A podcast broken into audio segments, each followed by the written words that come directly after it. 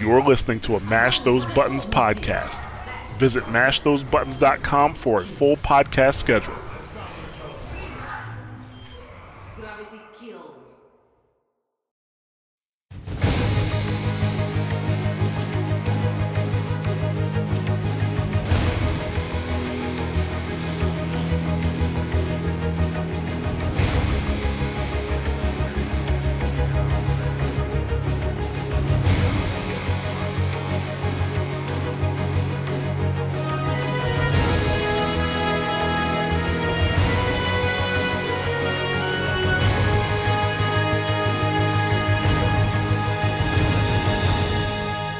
Hello and welcome to another episode of Watchpoint Radio, Mash Those Buttons podcast dedicated to Overwatch and its community. I am Jared, also known as Ja, and I am here with Josh Kender, also known as Kender. Hey, it's your boy, Silent Penis. Okay, and also here with Ben Guyton, known as the Dude Abides. I can't think of anything on that one quick enough. I, I- I apologize for the letdown.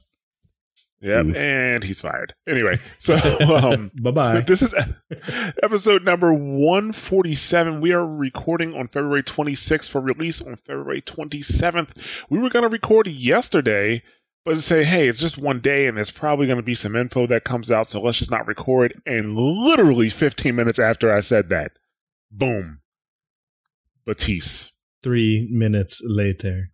Yeah, like it was like it was like I was like, oh, I'm glad I really, really, waited. So we're obviously going to be talking about Batiste, but there's also a bunch of changes on the PTR. Like there's a long patch list, so we're going to talk about that as well. Before getting into all that, though, I'd like to welcome anybody listening for the very first time. Thank you very much for taking the time to check out Watchpoint Radio. We talk about Overwatch news and competitive and esports, but the primary focus of the show is the community and the state of the game. So uh, if you want to keep up with us, if you enjoy the show, you can follow us on Twitter at twitter.com slash watchpointradio. And you can also join us on Discord, which is at discord.me slash mash those buttons. And thanks to everybody who's been joining the Discord lately. Actually, if you've been joining the Discord, it'll be really helpful if you just say that you came here for Watchpoint Radio. That way I can put you in the right group. And, you know, you guys won't be trying to use the LFG without permission. and then we have to have an awkward conversation. But, um, no, it's it's it's it's fine. But yeah, if you if you just say something in the Discord, we'll make sure you get put into the proper roles.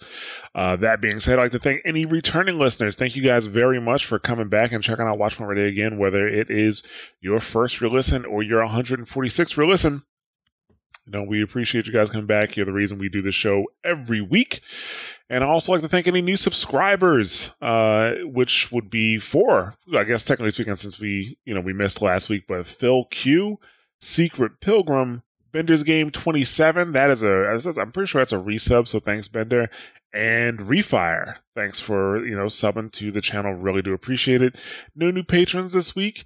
We actually do have some community feedback, but because, you know, we missed a, a week of show, we have so much to talk about and we don't want to have a one massive show. Uh, so we're actually going to end up splitting the show over two days.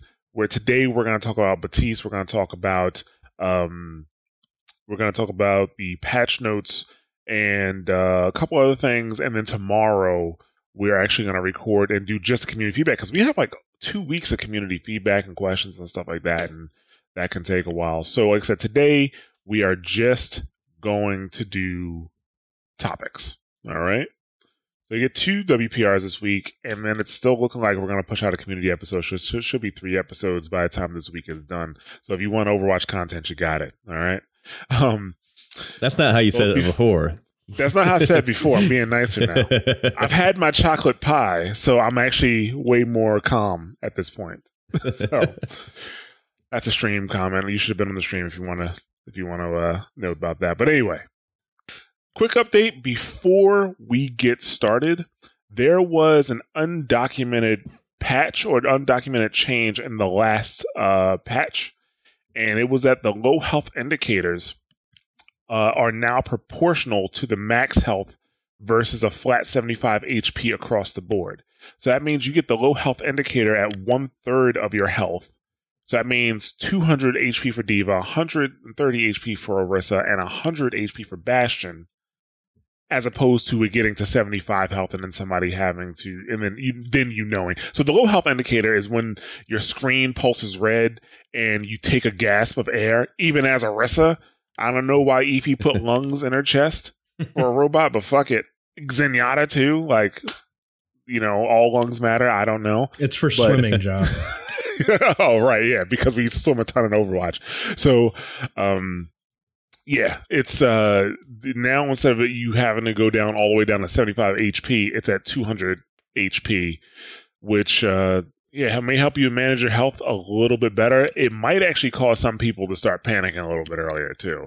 Uh so we'll see exactly how that goes if it was for better or for worse. But yes that was a silent change that did not make it into patch notes. Sometimes that happens. Maybe they forget. Whatever. It wasn't there. Either way, let's hop into Batiste. Not Baptiste, Batiste. Batista. And we normally pick the names of these episodes like after the fact. The name of this episode is going to be The P is Silent because it is not Baptiste, it is Batiste. So just keep that in mind. So let's talk backstory a little bit. I posted a meme on Twitter if you saw it. If not, follow me at Church of Jah. Anyway, Shameless. uh, yeah, shameless plug. Hey, but um, so Batiste was an orphan. He was orphaned because of the Omnic War. This is the this is the Cliff Notes version. Orphaned because of the Omnic War. Uh, then you know, as he got older, he joined up with Talon to try to make a difference. And he realized, uh, you know, that Talon was corrupt. That that's not the difference he wanted to make. So then he left. Now, last week when we didn't record, they did put out a bit of a uh, a lore a piece of lore, like you know, letter or post action report, whatever the fuck you want to call it. And it's some uh, like some captain and Talon going to retrieve Batiste. So this is supposed to be when Batiste is defecting. I'm assuming, and uh, they this captain wants to go get Batiste, and he actually wants to bring Batiste in uh, alive. Right? He wants to convince Batiste not to defect away from Talon because he says Talon needs him more than ever. Um, I was actually a little disappointed we didn't get. I was actually very disappointed we didn't get the record last week because I would have loved to speculate on the character. Now that speculation wouldn't have mattered. Like the part where they said he loves how Batiste can adapt to any situation because obviously he's a tough opponent. He sent three agents to go get Batiste. The agents didn't make it back. Batiste just sent him like their uh, tags or whatever, um, or emblems on their jacket, whatever. Uh, but he said that uh, Batiste can adapt to situ- any situation. I was getting really excited. I was like, oh, maybe that means we're going to have a hero that can change their kit throughout the game, right? Like that would be so dope. Like if your ability, like when you hit, like you know, your one of your abilities actually changed your kit. Maybe it changed your gun, or it changed one of your abilities, or maybe you could do something else. You know, it was more utility. I thought that'd be cool. Obviously, that didn't happen, but you didn't get a chance to have Jaw's imagination just run wild with that. But either way, uh, that did come out last week. I am still thinking we haven't seen the last of that. I think there might be a chance that that ties in to the next archives event. Ah, you read my mind. I was waiting for a chance to say it. Well, too bad you don't run the show, so therefore I get to say things first. but the uh, the um yeah, I think it might still be tied to the archives event where I wouldn't be surprised because we don't have enough talent characters, right? To uh, I think for for them to just have a talent based archives event, you know, I think more than likely what would happen is you're Batiste and you're accompanied with a few other Overwatch members, and you're fighting your way out of the situation. That's what I think would happen if this is tied in. To be honest with you, uh, because in the after action report, it's not like he said, you know, Reaper was with with me, or Widow Whipmaker was with me, or you know, Doomfist was with me. Like he didn't say anything like that. Man, of course it could. It could. It could go to, you know, a few Talon members going to get Batiste, but you know, obviously he made it out, so it would like it would end poorly for them. What do you guys think? Uh, I don't know. I mean, like last one that they did, the last archives they did was really fun. Uh, and that one was Genji, Moira, McCree, and Reaper. Uh, and I'm wondering if they won't do something similar to that, another Talon mission, uh, with a different lineup, including Batiste. Uh, but that wasn't Talon. That was just Blackwatch. That's what I'm saying. Oh, you're right. You're right. Well, what became Talon? You know what I mean? Well, Genji then wasn't on Talon. McCree wasn't on Talon. Yeah, I don't know, but Blackwatch ended up becoming Talon later on. No, like I certain I, certain personnel of Blackwatch defected. went to Talon, To Talon, defected yeah. to Right. Talon. Yeah, You know what I mean. Semantics. You got to be clear. You got to be clear. People hold you to the semantics, guys. Like you have been podcasting for a while now. you know. They know I don't give a shit. I mean, what what are the Uh. numbers right now of Talon? You have uh, Widowmaker, Reaper, uh, Moira, uh, Doomfist. Uh, is there? I don't think there's anyone else as of right now Sombra? on Talon. Sombra, that's right. But she's like kind of in her own. She's deal, like a mercenary that does what she wants when she wants for Talon. yeah, and just kind of has the Talon tag and does whatever. I would actually like really like to see uh some kind of Sombra based kind of deal. I guess you would only do it with Sombra, which would kind of be disappointing because you know team play. Uh, that would be a fun archives mission having something to do with uh, infiltrating somewhere to hack it, and that'd be that'd be really cool. Or, in my opinion, at least. You could do something where Sombra infiltrates a system and she makes copies of herself inside the computer system. And then you have four Sombras. Uh, Boom, that's, done. That's, Hire that's, me. That's Hire really me. anime. That's really anime. Which then again, I don't know. Uh, I guess you could The- probably the make something Batiste work. story with arc is straight anime though.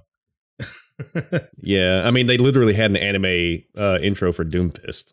like, Best That was one like- they've done. Best one they've ever done. Best right? one they've good. ever done. Do that more. Yes.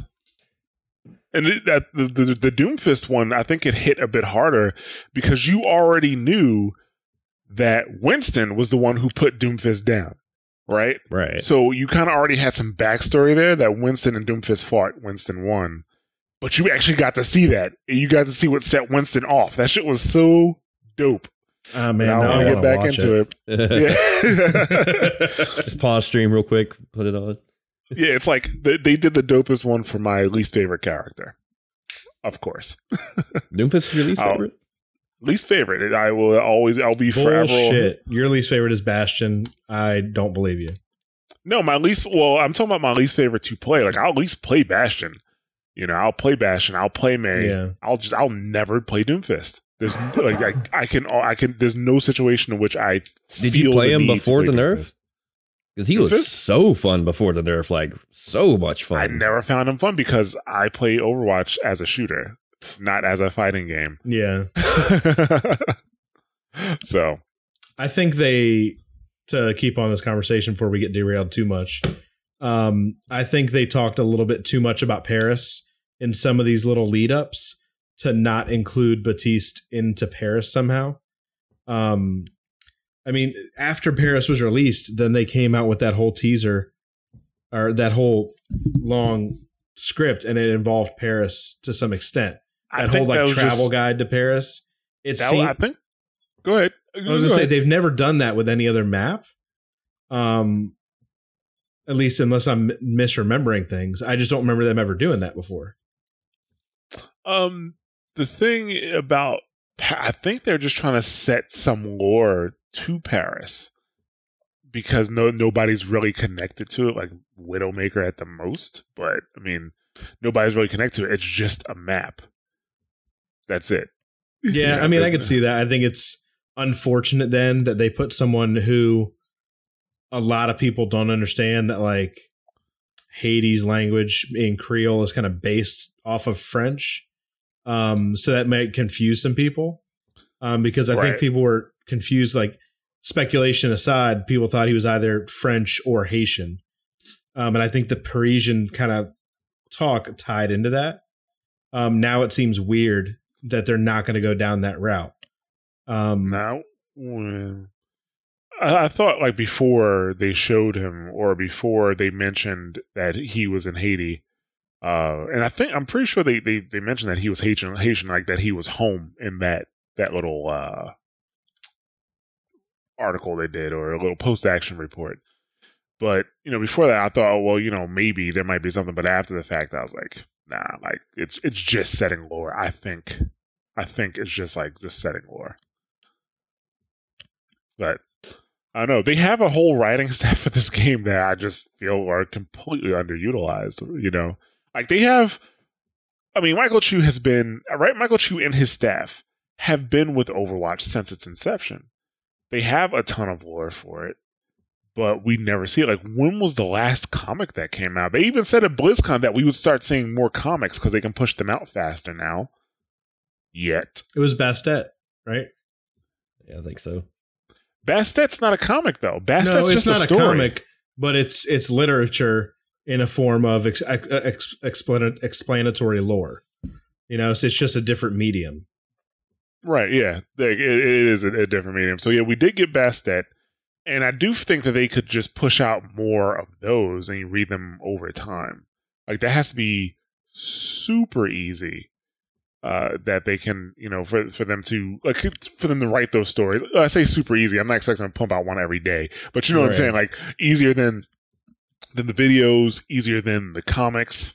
You know that like you know you have somebody draw up a couple panels and you put it to text and that's kind of it but just make it more meaty i think you know like give it some more meaning you know this the, the Bastet was mainly just like well this is why how Ana and soldier hooked up and how Yeah. you know Ana got back to you know they got back into you know the game I don't know if they're necessarily focused on a lot of lore right now because I don't think it does anything that's needed in the game.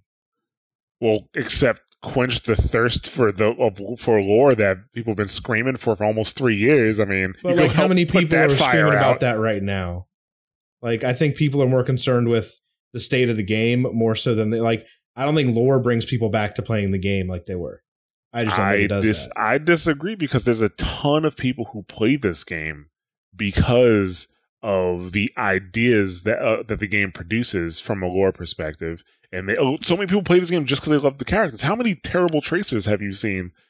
You know, and their excuse is that they love the character, they just love fucking Tracer, or they love fucking Mercy, like they love the story of the character. That that is a real that's a real thing that is in Overwatch, and that's something that you don't really see in other games. Like nobody's playing Bangalore and Apex Legends because they love her backstory. Like, you know what I'm saying? They're doing it for the kit. Uh, you know, nobody's playing like certain characters in I Quake. don't know. uh, I kind of play Champions, you know? Caustic, even though he's trash. Like I like his character and I like the way he works, even though he's actually trash. You like his kit. you like his kit. Like I'm I telling like his people character just- design, and he It's does have a bit of kit, though, backstory. Yeah, yeah. I mean, the design, like the actual design, is actually kind of trash because his hitbox is fucking huge. But uh, like, Right. but uh, But the thing with lore with this game is they're still releasing characters and content and maps and everything else, and building lore around that without giving away their future plans or writing themselves into a corner is really fucking difficult. So that's probably the reason that they're having such a hard time putting out new lore because it, you do so many interactions with these pre-existing characters. Well, where was so and so when all this was going on? You know, Right. You have this entire Talon backstory now. Like that may be why they didn't do so much with Talon because Batiste was in the background somewhere. All right, now where was he during this thing of Blackwatch? You know, in this period, the the period that he was in Overwatch has or in uh, Talon uh, is completely undocumented. Like the most we have is when they tried to steal Doomfist glove or when they tried to uh, break Doomfist out and things like that. Uh, we don't have a whole shit ton of Talon stuff, and the missing period in there might have been where Baptiste was. Baptiste, you know what I mean? yeah, but I mean, like they Blizzard has some of the best writers in the industry. Like, so it's like that. It's kind of their their their job to be able to write into that you know type of stuff. I don't think you know you they could write you know a complete lore and just as they want to pick kits out, they just pick the character that best suits that kit.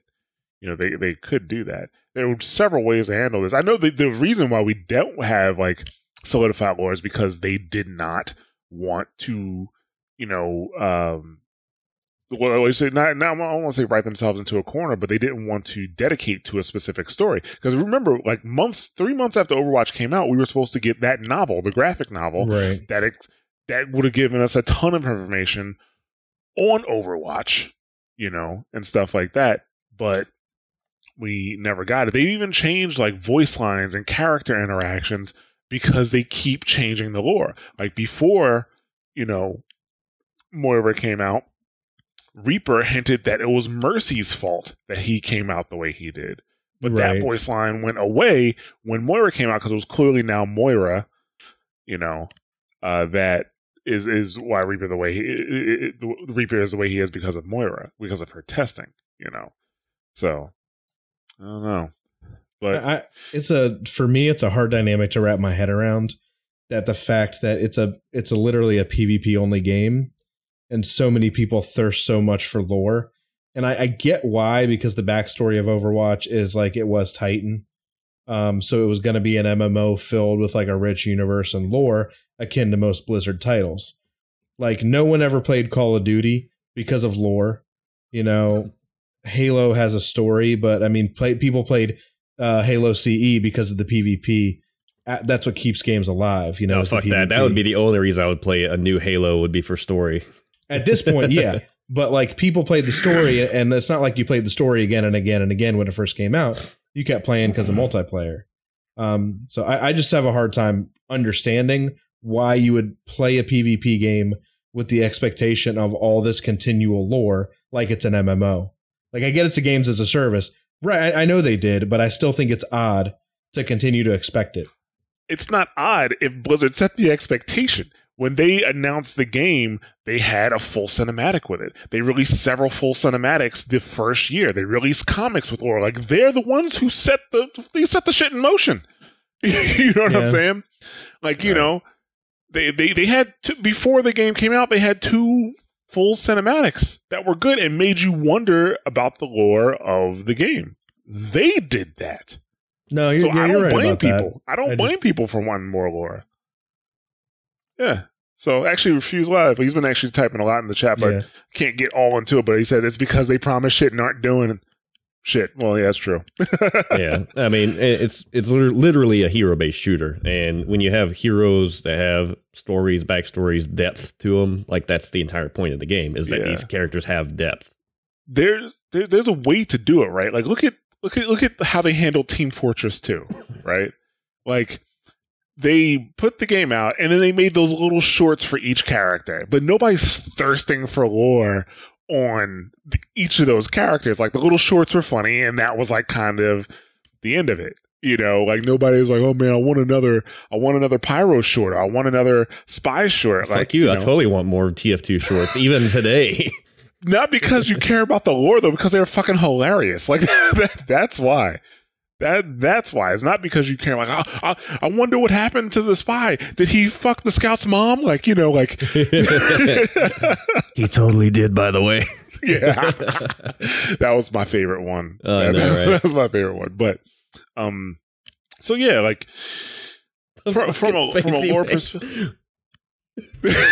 if you haven't seen Meet the Spy, I highly suggest you watch Meet the Spy. Like it's it's it's it's gold. It is But- absolute comedy gold. Yeah. Well, uh, we'll we'll start moving on from you know the uh, the backstory bit. I mean, the backstory of Batiste, like I said, it's you know he was he was in Talon, and then he kind of he defected when he realized that he wanted to be more helpful, right? You know, well, he wanted to actually you know be more helpful to the world. I don't think it ever said he joined. well, Actually, he said he was going to defect, so it looks like he maybe he did join Overwatch. They could put some clarity on that. I don't know. I didn't see any Overwatch symbols on him, but then again, who knows? Um, but yeah, that's his backstory. Let's just talk about his kit because that's actually what's important. I mean, dude's right. It really his his story. I don't give a fuck about his story. I'm not going to play him just because he. Well, that that's kind of my point. At the end of the day, Yeah. people's big complaint about Overwatch in its current state is about the meta and it being stale and comp being broken and it's not being balanced. I don't Mhm. think an animated short brings back all the people who aren't playing comp anymore. That's my oh, point. it doesn't. It does So- like an animated short doesn't do that. But what I don't am think lore does that, either because at the end of the day, while it's a games as a service, Blizzard has funneled a lot of content over three years after only asking $40 of you once. So I think our expectations as a community, to be honest, need to be toned down a little bit, considering the financial investment that's been put into a game for only $40 for three years worth of service. I'm sorry. I played Destiny for four years. It cost me $250 to keep getting content. Overwatch, I'm still playing three years later for forty dollars. The thing about the lore, I think it's a, though, I think it's a give and take. You know, So the thing about the lore that while it won't, it's not going to completely fix the game or bring a ton of people back to the game. It does re-engage a very large part of the community. It Right. does. Like it I don't disagree with a that, yeah. very large part of the community. I never said it was going to like, oh, well, they got to do the lore and that's going to fix the game. Like, oh no, fuck that. It's not. Like it's basically like it, it does re-engage a bunch of people who got Overwatch because they liked the story, and there was a ton of people who bought Overwatch because of that. okay. So, So, I mean, so think say about- that. Go ahead, Kender. I was gonna say, think about all the nerds at the cons, all the cosplayers, all the people that are writing the creepy shit. That's the porn guys, like everybody uh, that's making content that's not like video content. You know, doing new character stuff, like uh, Too Mad, the kind of videos that I make that you know are inspired by him. Every time there's a new character, he gets new content, this new video stuff.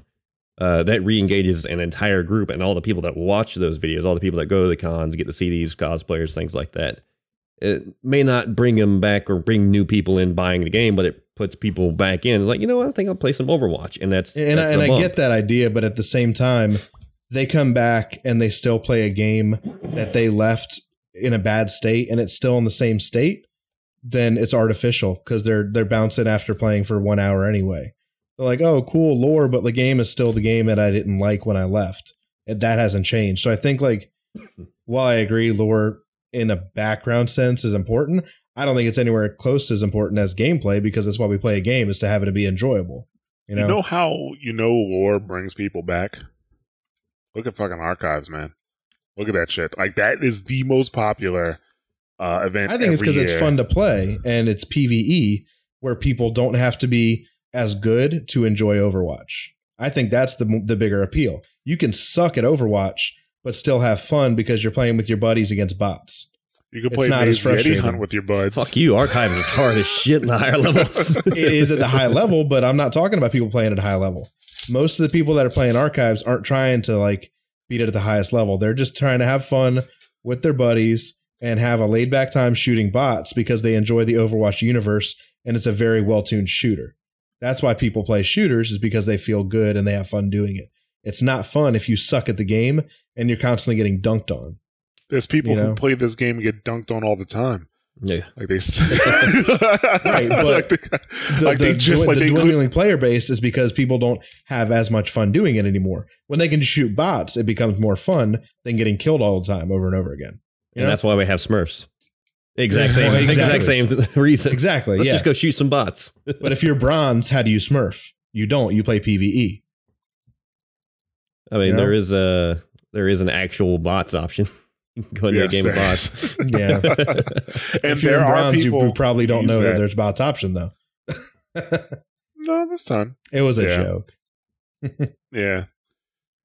Yeah, but let's move on to his actual kit. Uh, his gun is called the Biotic Launcher. It's called that because it launches biotics. It, it does. It, it launches a healing. It literally Projectiles like launches just grenade. globs of yogurt probiotics. Yeah.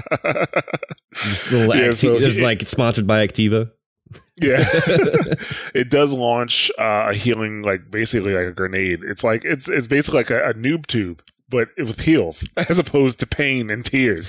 So- uh, but yeah, you can you can launch. It's a, it's a projectile, so it, it has a little bit of an arch, but it's AOE. So like if two people are standing next to each other, you kind of hit in the middle, and boom, they both get healed for it. And I think it does. Actually, I should have pulled the numbers. I think somebody said it was 65 heal. Uh, it does, and he has 10 of them. It's yeah. So he has to like, when he reloads his gun, he reloads that as well. Like you'll see him. He actually has two sets of ammo on the screen. His primary fire is a three round burst, and if I remember correctly, it does. If you hit all three shots, it does 75 damage. Uh, so if you can get a headshot in on certain characters, that's it's pretty. Uh, it can be pretty devastating. So it is a three round. It is a three round burst on primary, and it is a healing projectile on secondary. His uh, what was that? His first ability is a regenerative burst, and it's an AOE heal. So it's actually a self heal, but if you do it near allies, they'll also get healed, and it's like thirty heal per second for It goes up many to seconds? 150. Five seconds. What'd you say? It's 150 total heals over yeah, five 150. seconds. So so 30 heals per second for five seconds. Uh, so it's 150 heal total. Uh, he's gonna have here. We have something that we're gonna talk about probably pretty in depth. The immortality field, and this is a device that he tosses out, and it creates like a like a like a like a circular field. Anybody in this field cannot be killed. Their health can go down to a certain amount, but it cannot be. They cannot be killed while this thing is up. Now, it does have its own health bar. It can be shot, it can be destroyed, it can be hacked by Sombra as well. All right. But while people are in this field, they cannot die. And then his last ability, the Exo Boots, it gives you a reason to crouch besides uh, teabagging somebody. You hold down crouch, and he you'll see like a little bar. It's charging up his jump, and if you jump, boop, he kind of flies up in the air. And you can combo this with his. Uh, well, you can just get the fuck out of situation, but you can also combo this with his biotic launcher by jumping in the air and then getting those AOE AOE heals. You know, to an ally who may need it. All right. So yeah, like in terms of like they, they want him to be a main healer as well. That's why he he has a lot of healing output. But he's gonna be a main healer that's gonna really be in the mix of fights. I mean, he's a 200 HP healer. He can, you know, pump out a decent amount of damage. He's not like other healers who, you know, they're beside. I mean, Zenyatta is a is a cannon, but he's a glass cannon, right? He only has 150 health total. Most of it's shield, and you know, if he gets pounced on, that could be lights out for him. Whereas with Baptiste, I mean, not only can he fight, like you know, he he pumps, pumps out the damage, but he can he can self heal himself. You know, uh, at least with the regenerative burst. So you can use that on yourself, and as long as they're not doing, you know, I guess they're, the, most characters would do more than thirty damage per second, but they got, actually have to be hitting you. It's not going to save your life if you're being focused. That's for damn sure. You know, it's not going to be. But and you also cannot, you don't receive the benefit of your regenerative burst. However, if you do get like you know pounced on, you have your regenerative burst and your immortality field might be a bit of a waste because immortality field has like a 20 second cooldown. So it's a pretty pretty long cooldown. And I think that's where most of the conversation about his kit is really gonna sit. Like I know personally I would trade the immortality field in for a field that cleansed or made it so that you could not, you know, that status effects didn't, you know, affect you, right? So that, you know, if, you know, you got purpled, you know, you got anti, it will cleanse that. Uh, you know, you couldn't get knocked back. You know, you couldn't get stunned while you're fighting in that field. I'm just not a fan of a device that literally will stop somebody. like, like you just can't damage them anymore. And like I said, it does take them the low health. So once the field is out, you know, you can continue to shoot them if they haven't already been healed up. Or um, you can destroy the device. So it's not like it doesn't have its counters. I'm just I'm just not a big fan of it. I know. I think Kender, you were you were. Uh, I think I uh, uh, had more of a problem with it than I did.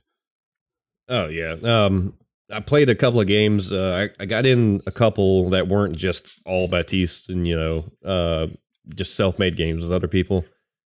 And that thing, that that, that field, it makes it so that the TTK that's already a problem in this game is that much higher if you play him in a half decent like comp that's kind of working together.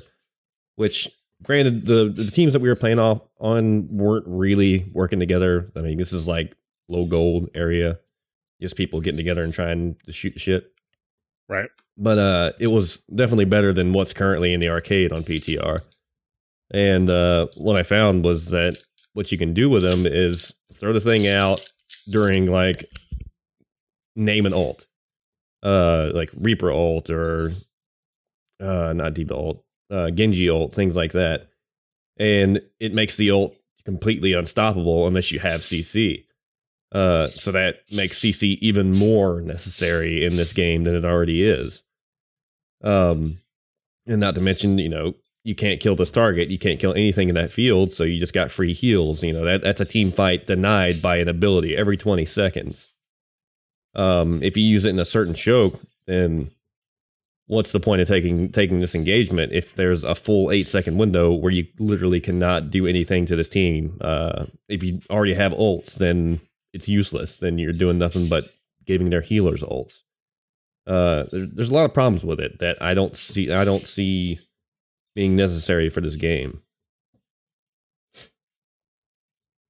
What about you, dude? So while I agree with a lot of that, it's boring when everyone agrees it's all the same shit. So I'll play devil's advocate a little bit. Um, I think there's a lot of counterplay to it. Um, it has an incredibly long cooldown, uh, 20 seconds. I think it only sustains for like three seconds. That could be wrong, um, but it's not that long. Um, and like Kender said, with crowd control, you can really like bait people into using it and boop them or yoink them out of it, doing a lot of things to put them in an uncomfortable position to where there is a lot of counterplay to it. Um, so while it is incredibly powerful, um, I definitely agree with that aspect of it. I think it can be shut down um, with some team communication, some synergy. Um, and it's not like it's going to shut down every ult in the game because it is on that 20 second cooldown. Um, you know, I mean- the game work the game the wor- it works around cooldowns on a general basis. So if you know he just used it, you're like, all right, well now I have 20 seconds to use this ult without him being able to shut it down. It just adds another level of depth and communication and shot calling to it. So But if you think about it, though, um, the best ability that I can compare it to in the game is probably Zenyatta's ult, which is Zenyatta's ult's un- undeniably a better ability because it fully heals and it makes you almost un- relatively unkillable. Uh, and it Unless stops. it's burst. Yeah, and it, it doesn't stop burst, but that's about it. This ability is not an ultimate, and you yet you have to bait it out like an ultimate. You have to you can't counter it with burst damage because burst damage doesn't fucking work. And if you do counter it with both burst damage that can also destroy the thing, they still live like a like a Junkrat tire or a D.Va ult. They still live through that burst, or and you have to use an ult to counter a twenty second cooldown ability. So imagine having a less good Zenyatta ult every 20 seconds. That's really big, in my opinion. You get a person that has a lot of skill and has a lot of game sense, give them a month with this character, uh, and give them a team that knows what the hell they're doing and figure out ways to use this. It's going to be fucking unstoppable. Well, at the same time, though, on what you just said, there's a shitload of abilities in the game with way less cooldowns that absolutely stop ultimates on a regular basis. Uh, DM being one of them, the main culprit. It eats ults on a regular basis and on a, and on a two second cooldown. That's just an ability, and it counters nameless ults. A Mei wall does the same thing, and that's on like a seven second cooldown. Um, shit, a Rein Shield literally negates you know a good chunk of ultimates in the game, and you always have that at your disposal. The So I difference hear what you're being, saying. Th- There's the difference being that those abilities require some iota of skill and they can be circumvented. This ability requires little to no skill and cannot be circumvented unless you destroy that thing first, which is a much taller order than it is to work an ult around a Mei wall or something like that. If you know if they if you know they have a Mei, then there's easy counterplay to that. But if he throws out this ability, you know, a half second before you pop Genji ult or before you pop another ult, you're gonna either have to burn another ult in it or figure out some way around it. And the only way to do that is to get rid of the thing. Otherwise, they're literally invincible. yeah, uh, but that's also while they're in the cone. Um, the cone's pretty small. Um, I think it's like got a three meter radius. Maybe it's pretty small. Um, so it's not um immune to any sort of CC. So a well placed Orisa Yoink paired up with a D.Va Bomb kills the whole team. Um, a Lucio Boop, um, a Mei wall underneath them pops them out of it. Um, so again, I still I still think there's a lot of counterplay, and I think this is honestly this happens every time we get a new character. We all have pretty quick knee jerk reactions because we think something's going to be way too strong or way too weak. Um, you know, I, I'm going to give Blizzard the benefit of the doubt that they've tested this and they've probably seen that it works kind of well. Um, and again, this is just me playing devil's advocate. I don't necessarily agree with everything I'm saying. I'm just trying to make it an interesting. I was going to say, because you're talking about the same people who released Brig with a five second cooldown on the stun that can go through shields. Right, but Just when. Brig was when Brig was immediately released, not everyone thought she was incredibly strong. they had to realize that she was strong with a certain comp Right. because And Brig I- wasn't that strong outside of 3 3. Ana was released overly strong, and no one even figured out how strong she was. It You took know, them so, like- no time to figure out that break comp though. like Yeah. people were running that comp like a I don't even want to know if it was a week after it came out. It took a while for 3 3 to come along um, because it was in contenders when it first came out. It wasn't you on talking about? ladder. Are you talking about goats? yeah. Oh, Brig dude, wasn't. They, but Uh, you- Brig people were running. meta People were running before then. three heels, um, a Hanzo, a Zarya, and a Reinhardt. Like when Brig first came out, and that was extremely powerful. That's why they um they nerfed. uh They took away Hanzo's ability for his ultimate to be boosted by Mercy. So what was it? Like it was it was Mercy, Zarya, Hanzo, Brig, and like Zen. I think I'm trying to remember the comp we used to run with the team because we would run that comp. yeah. Oh yeah, it's because it was the Dragon Ball. It was the. Dragon Ball meta. Yeah, Yeah, like that's the thing. Like Every team like, fight was based around winning with Grav Dragon. Yeah, like and so like yeah, they like she would Brig was definitely in that meta. Like she was one hundred percent part of that team. I didn't say she wasn't meta, but she wasn't as oppressive as she is now when people figured out goats and how effective it can be. Yeah, but You know? yeah, the, we're, yeah, sort. I, mean, I understand that Goats is the devil and everything, and that's all that people can talk about. But she was effective before Goats. she No, I- definitely I- was. yeah, I'm not saying she wasn't. Definitely not Yeah, saying yeah. that. The whole thing And you did fa- with her was you would go and boop the Rein and then sh- get immediate free Then shatter. get a like, shattered, yeah. or even like um, because I think it was Fu that was talking because Fu even when they were nerfing the uh the uh the cooldown on the sh- on the on the on the bash on the shield bash. I talked to Fu and he said the cooldown's not going to help. The problem is that like, and he was talking about from a grandmaster level. Mm-hmm. He says that s- second that the Reinhardt is stunned is more than enough for the enemy team to melt him at the grandmaster. Yeah, it's the duration level. of the stun, not the frequency of the stun. Exactly. Yeah. So that's what I'm saying. Like, I don't necessarily trust. n- I'm not. I'm not gonna say Blizzard's terrible or anything like that. But like, when they push a character out, I really think they need to use the PTR as a great example of you know, okay, well maybe we should tweak these moves, and they don't do that. They only check to make sure the character's not gonna break the game. So Right. Know, Well, and like I said, I'm just kind of trying to make argument's sake, so it's actually an interesting conversation instead of Uh-huh. all just bobbleheading with each other. Um, Well, when, when you're right, you're right, dude. I'm just saying. Like, no, I got you. Um, yeah, Yeah, I'm just. I, I think it would be just way more interesting if it didn't just stop you from dying. Like, I, I, I agree that I think it would be better suited as anti CC. Um, I, I- this is actually me saying this. I don't think it's the most broken thing in the game. Um, I do think there's interesting counterplay to it, and I think once we see teams try to work around it, it won't be as oppressive as we think it is. Um, and that, but you know, yeah, that's the Oh. thing. I mean, I, go ahead, Kender.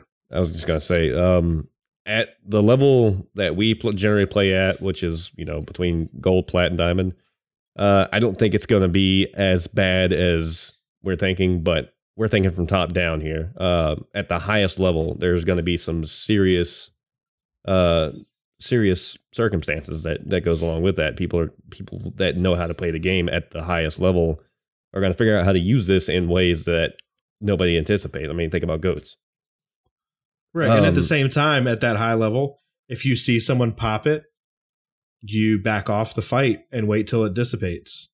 You know, what's the point of engaging? It just kind of Yeah, and lengthens that's, the length. It, it elongates that's either a fight. complete you know? area denial for a lost team fight, or they pop it in mid fight and say it's three v five or something like that. Pop it mid fight. Well, now suddenly you have the advantage and two people are down, and at that Right. level, the focus fire is real, uh, and people people die within a matter of two three seconds. Right. With that, you have another full eight seconds to recollect, to survive, and just do whatever the hell you need to do without worry of dying or anything like that. It completely removes the pressure, and it puts the pressure on the enemy team. Um, that could potentially turn a normally one team fight into uh into a total loss at the highest level. Right. Just that eight seconds is long enough to do that. Yeah, like I Is said, I'm it eight not a- seconds? Yeah, it's an eight second uh, until you kill it. Are you sure about that? Because I don't feel like it lasted eight seconds when I was playing. It doesn't earlier. feel like it in game. I'm pretty sure that's what it said on the notes. It was it was an uh, it was an eight second uh, duration. Was that was it in the patch notes? Let me look it up real quick. That seems way Yeah. longer than I've. It seems really it in- long. yeah. Like, I'm when I was messing necessarily- around with it in the training grounds, it literally lasted like three, maybe four seconds. I thought I definitely could be wrong, but Yeah, like I said, I'm just not a fan of, it, of something that, like, well, even what Kender said, it, it, really increases the TTK, and if Yeah, you've it does. Listen to this show for any length of time, you know I hate that shit. So you know, it's a, uh, I'm not a fan of it. The ultimate though is also interesting.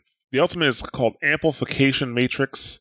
Uh, basically, he puts out like um almost like a light shield. It's not a shield though, like, but he puts out this light beam or light wall, and if you shoot through the wall, it amplifies the damage of whatever the fuck you know whatever you shot out of it by double. I think it doubles the damage. right. Um, Uh, I took it in practice range, and the bots have what 150 health. I thought they had 150. Somebody said they might have 100, and not 150. Uh, I think it's 150 because it has to be 150 because you can one burst them through that thing Yeah, with all three headshots, and Yeah, it does it- 75 normally. Okay, yeah, it takes it takes two burst fires with them to kill normally, and it, it goes down to one. Yeah, the first burst fire though takes them down to like one fifth of their health though. That's what I'm saying. So it might be 100 HP. Uh, either way, who gives a fuck? They die real fast. Like when the, the matrix is not up, it takes two shots. It takes two bursts to kill them. When the matrix is up, it only takes one. All headshots. I'm talking about here. Like Yeah, you just headshots. think them all headshots. Um, so yeah, like you can basically you put the matrix down, uh, and you shoot through that shit, and like you know, and you can probably burn down or you'll burn down a Reinhardt shield even faster. Uh, the Matrix doesn't move, of course, so that means you know once if if a t- enemy team moved out of the way, which that's should be happening. I mean, it's Mhm. probably not going to happen in bronze, silver, gold, and even some of platinum. but um, you know, if you if you if the enemy team moved out the way, technically speaking, it's not as effective. But technically speaking, you got them to move out of position. So it it, it is it is kind of like zoning, right? So uh, it can also there's that. stack with other damage boosting potential. So it Mhm. stacks with mercy damage boost and supercharger all at once. Yeah, It can be pretty crazy if you have a comp designed around that. I gotta be. I'm sorry. Go there's ahead. your there's your lower time to kill, Ja. I gotta be honest with you. Um, I think that they should have made the immortality field the ultimate. the ult. Yeah. And Yeah. tweak this like you don't leave it the way it is but tweak this and make this an ability you know So Yeah, in an so Stylosa did an interview with Jeff Kaplan today, and he asked him that question. He said, "Why is the immortality not the ultimate and the damage boost the ability?" And Jeff just basically said, "Because of the cooldown, they think it works." Um, but they did toy around with the idea.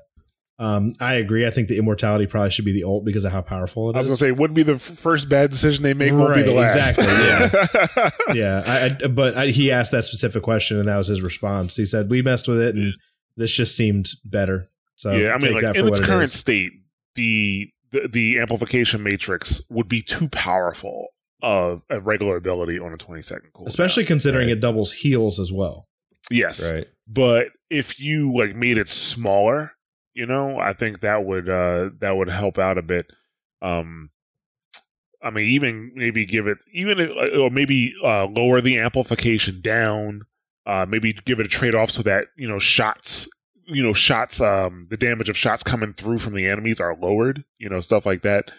Uh no i'm just spitballing here. But i think the immortality field that feels like more of an ultimate and then you know they throw out the ultimate it lasts you know so many so much time and you can still destroy it like Orisa like like Orisa's uh um drums you know Right. you- that that's what it, it would remind me of even though it would be easier to hit that because at least with the Orisa drum you can sit on it like an egg but that one it sits in the air you know you wouldn't be able to do that so i, I, I mean, the counter to, the counter to that that they would have to do would just put it on the ground instead of in the air. I think the reason they put it in the air was so it was easier to hit. Yes i i, I do think so and it's it's higher well. than anyone's shields in the game, so it's not necessarily easy to protect it. Um, it's pretty exposed. So Right. Right. So yeah. But I mean the the the amp matrix that is gonna take that you you'll need to figure out you know how the best use that with your team. It is an ability that you need to work with your team. I mean, if you just use it for yourself, true, you're going to be doing 150 dam, uh, you know, 50 HP damage bursts, but you got to hit it. you know what I'm saying? Yeah, like you know, you got to hit it, shots. hit all three shots. You know, so mm, Yeah, That- that's the- kind the, of- thing about him too is this is definitely going to be a trap to character or to people who just don't have the skill to pull it off because this is no doubt about it. There's, there's a very high skill cap uh, character, very high risk, high reward because you can do you you can do a lot of things with this character that have absolutely no value whatsoever. I mean, you can use your immortality field and get nothing out of it pretty easy in a fight, and then it's it's gone for 20 seconds, or you just not be able to shoot shit, or, or having a team that's not grouped up and using your heals? I mean, he can be very useless very fast. but he's also he. Uh, he's this is going to be different from almost every other healer in how you position too. Almost every other healer you play, the way you position, not Lucio, definitely not Lucio, and not Mercy. Well, actually, no. If you talk to Fu, he'll he actually kind of agree with me. Um, and if you're wondering who Fu is and you never heard about him, uh, he's on Prepare to Attack. He is a Grandmaster support man. He is amazing at what he does. Um, and that's what we're talking about. But he, uh, and he always said, as a healer, you want to position yourself where you can see your team, but the enemy team can't see you. That's how I play Ana. That's how I play Zen. You know, stuff like that. So like you basically want to be, uh, you want your effects to be felt but not seen. With Baptiste, is a little different. He can position like Soldier does. You Mhm. know, he can he can position like Soldier does and lob healing grenades down onto his team as he sees fit. Oh, somebody's hitting me. Let me back up a little bit and use my self heal, and then you know, still he can use his abilities. All of his abilities are deployable. He's going to benefit a lot from taking and holding high ground rather Yes. than hiding from line of sight from enemies because he can he can defend himself, he can shoot, he can also reposition literally as often as he wants to with his Well, jump.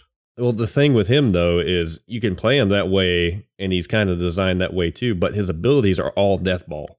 All of his abilities are huge for death ball. Uh, but the and- abilities on such long cooldowns means you only have to be in that death ball every 12 or 20 seconds. You know? Mm, true-ish, but I mean at the same time, that's the time when you're going to be in the fight. Uh, if you're having team fights like you should be having, then every 20 seconds or so, every 30 seconds, that's team fight. That's your abilities. Right, but he's, he can still heal a death ball from a distance while pumping Yeah. damage. Like if I think, it, Yeah, we'll see an how it plays out. I, right? I I think it's the thing that they were talking about. He's adaptable because you have the option to play DPS with a side of heals, or the option to be main support in the death ball. Yeah, I think he'd be optimal getting high ground and stuff like that and, Yeah. and keeping it, you know. Um obviously I think Widowmaker would still be a problem for him. Like it's not like he can just say fuck you Widowmaker and that's it. A Widow he's a 200 HP hero, right? like if if Widow can get a beat on him, she can still kill him. Um Well, not to mention like his invo- it, the immobility. What the hell is it called? The thing that can't Immortality kill you. field. The immor- yeah, The lamp. that thing. The lamp, is throwable, so he doesn't need to be in the death ball to utilize his most important ability. Um, and also the grenades they don't heal him, so it does him no benefit to actually be standing where they land.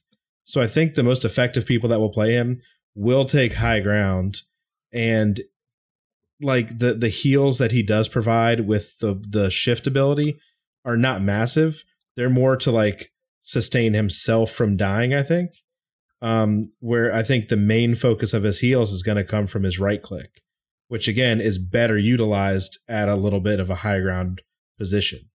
Right. You Like know, you can so- heal, heal, like take you know, you can like put that some burst into the people. Like every bit of damage helps. You know. Exactly. So and that may Yeah. have they may have just made those abilities the way that they're made just to make them viable um, outside of um, or rather in Koth maps, yeah, where you have to play semi death bally things like that. right. Because they they've had a problem with that. Heroes that can't do anything on Koth. I, I did want to step back to the amplification matrix real quick because it, it is of note what this means for other heroes. And if you're a 200 HP hero, what kind of danger that puts you into. If you're a 200 HP hero on the enemy team, there are a lot. There's a lot of things that can kill you now. You better one back shot. the fuck up. Yeah. So first of all, the most dangerous is probably Reinhardt Fire Strike. Can kill a 200 HP hero. Uh, and that's I think it's the most dangerous because it goes through people, right? Yeah, it's got a huge So- hitbox and cleave too. Yep. So yeah, I'm so excited to see Grav and then this fire strike right into the Grav. Instant hammer, everyone dies. Yeah. PM. yeah, like it's it's gonna be crazy. But Reinhardt Fire Strike, Pharah direct rockets, one hit will kill you now. Junkrat direct grenade, one hit will kill you. Soldier direct rockets, one hit will kill you. Sim direct orb, so that means she charges the full orb and then shoots at you. Zarya direct shot. So I think she they mean um maybe even full like a fully charged. I I, I have to test that. So uh, maybe like a fully charged Zarya secondary fire might be able to do that for you. Uh, Mei headshot, which I mean, let's be honest, I was doing that shit already because Mei the and, sniper she, now. and she got a buff to her damage Yeah. too. So uh, Bastion tank shot. Uh, somebody Nakatu just uh brought up in the chat, but then again, that's an ultimate, right? That's that's ultimate. That's not just like a regular shot. Uh, McCree headshot, an Ash headshot, a Torb headshot, a Hanzo Storm Arrow headshot. you know, and a Zenyatta discorded headshot. So then, so the, you put We're the gonna see the discord on the boom headshot meme. you know that like it's a one hit kill like when that sh- shit is up do not just stand behind your reinhardt shield because the reinhardt shield is going to come down really fast as soon as that goes up you guys need to move out of position like i said it's it's a i think if it's used properly it's a really good zoning ult you know because everybody on the other side of that field needs to not be on the other side of the field Simply yeah, and put. it's not an incredibly big uh, window to shoot through, so it's going to be not really hard to get out of position of it. Um, but it's definitely a game changer. It provides a lot of interesting combos and dynamics to it. Right. So, but yeah, that is stuff that uh you should be careful of. Um we were going to go over his synergies, but I mean, let's be honest, we we need more time. We need more time with the characters to see exactly how well they synergize. It would be interesting to see Yeah. what the community Kender and I talked it. about it earlier. Pirate ship's going to be terrifying with him. Oh, Oh, yeah. god, yes. It's going to be terrifying with him. Oh, yeah. because Because it won't the be thi- fun against. I mean, really, I think The any Pirate mobile death ball is going to be terrifying.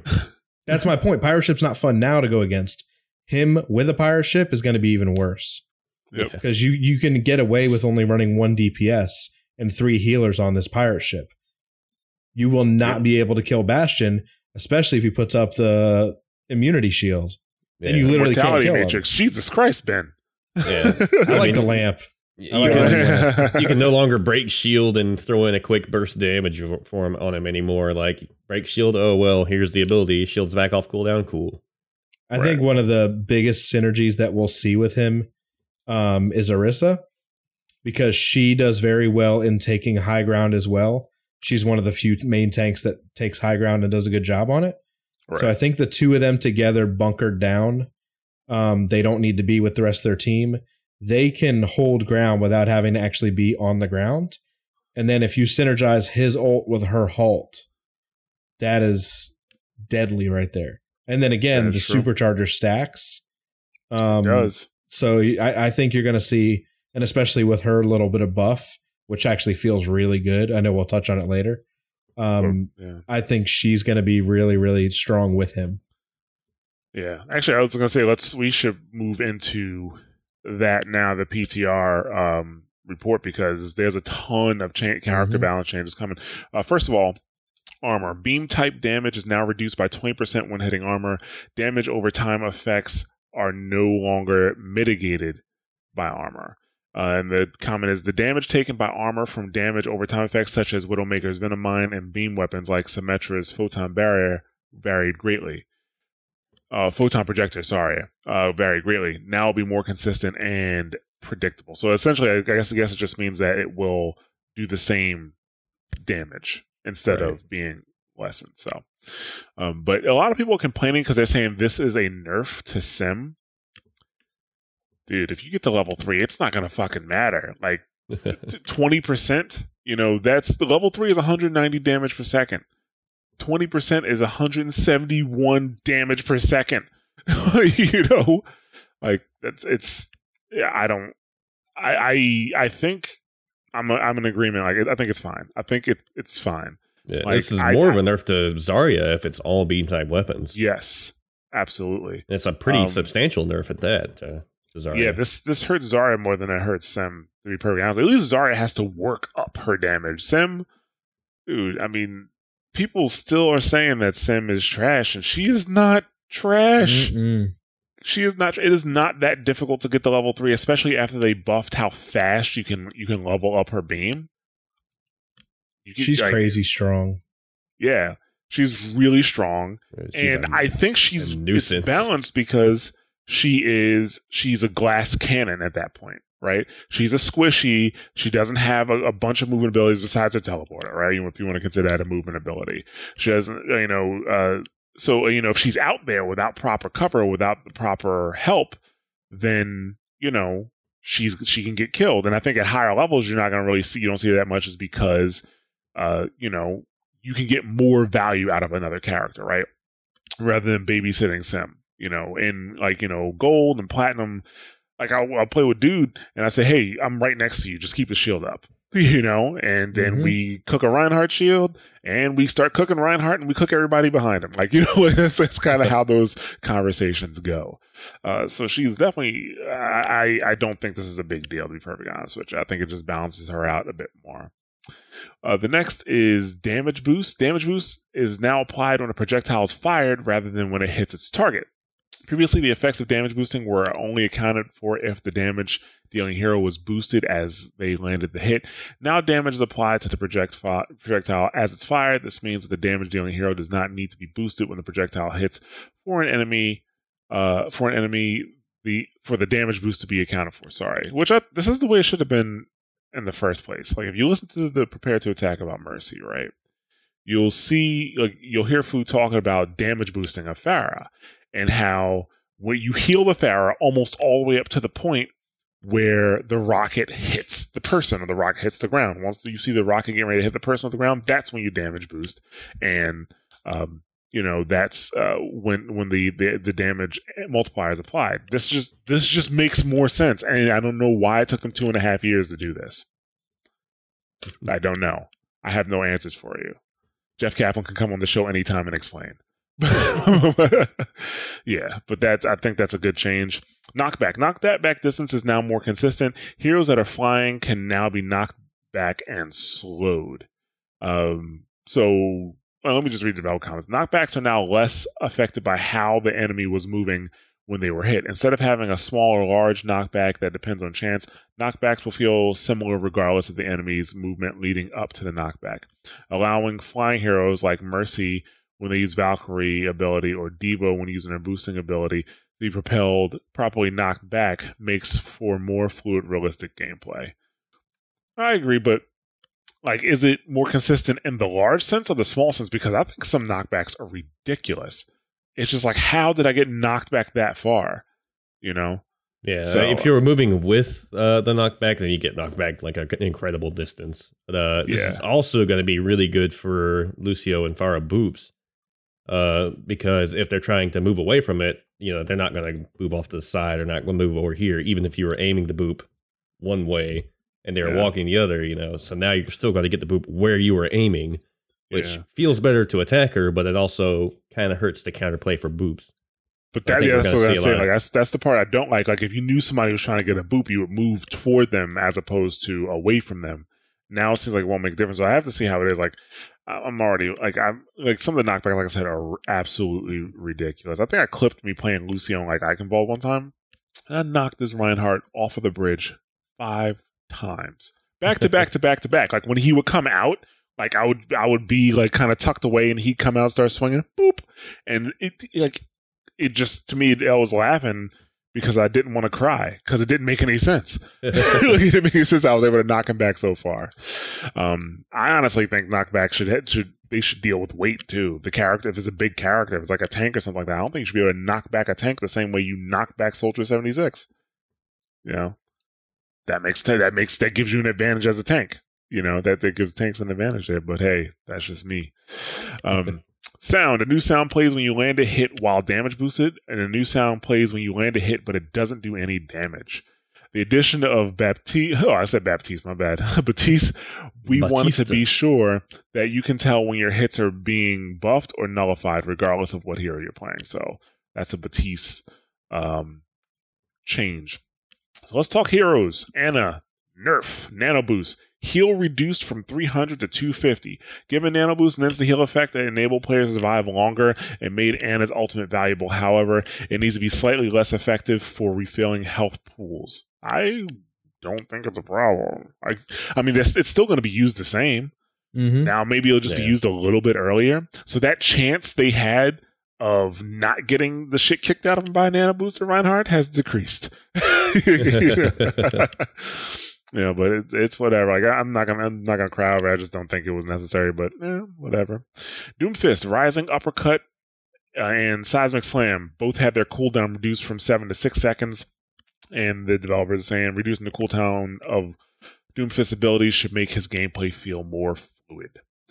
Yeah. Hanzo, oh, go ahead. I was gonna say uh, that one particularly, uh, I think was necessary because when they nerfed his justified nerf, uh, whenever they nerfed his ability to CC enemies while they're in the air, um, the whole point of that was getting the kill, getting the armor, survive, having that survivability until you had your stuff off cooldown. Now that you can't do that, and it's exponentially harder to confirm a kill and to get more armor and things like that. Uh, it felt a lot less fluid when you were playing Doomfist. Um, so I, I think that cooldown reduction is big for helping things feel less. you know, It feels like you have a lot less downtime if you're playing Doomfist like he should be played. Uh, you're not Right. just sitting there on the ground with your thumb up your ass, you know, shooting your primary fire. Right. Mm. Oh, Hanzo Sonic Arrow, his detection radius has been increased from 7 to 9. Because of how dense the environment is on some maps, the Sonic Arrow can feel ineffective in some areas. Increasing Sonic Arrow's detection radius should make it more effective. What was it before? Was it 10 before? And they reduced it to 7? I can't remember what it was I, thi- before. I think so. Yeah. Yeah. Lucio, Sonic Amplifier. Soundwave now counts as offensive assists. The knockback on Lucio Soundwave is a great tool for pushing enemies into situations and getting them killed. So they should be rewarded with an offensive assist for doing so. Okay, whatever. McCree, Fan the Hammer damage reduced from 55 to 50, and Deadeye damage per, cr- per second increased from 275 to 550 after locking onto targets for 2.5 seconds. Now you have a real. You, should be really motivated to get the fuck out of the way of Deadeye or get behind a shield or something like that. And I think this is this is more for tank busting, right? This is more Yeah. to help him take down tanks much faster. And to, and to break shields. Yes, and to break that shield. means it guarantees a broken brick shield. true, true. So I don't think a lot of people have mentioned that, but I think that's Yeah. a big part of it. He says uh, the developers say after reducing armor's effectiveness for all heroes, Fan the Hammer doesn't need to deal quite as much damage.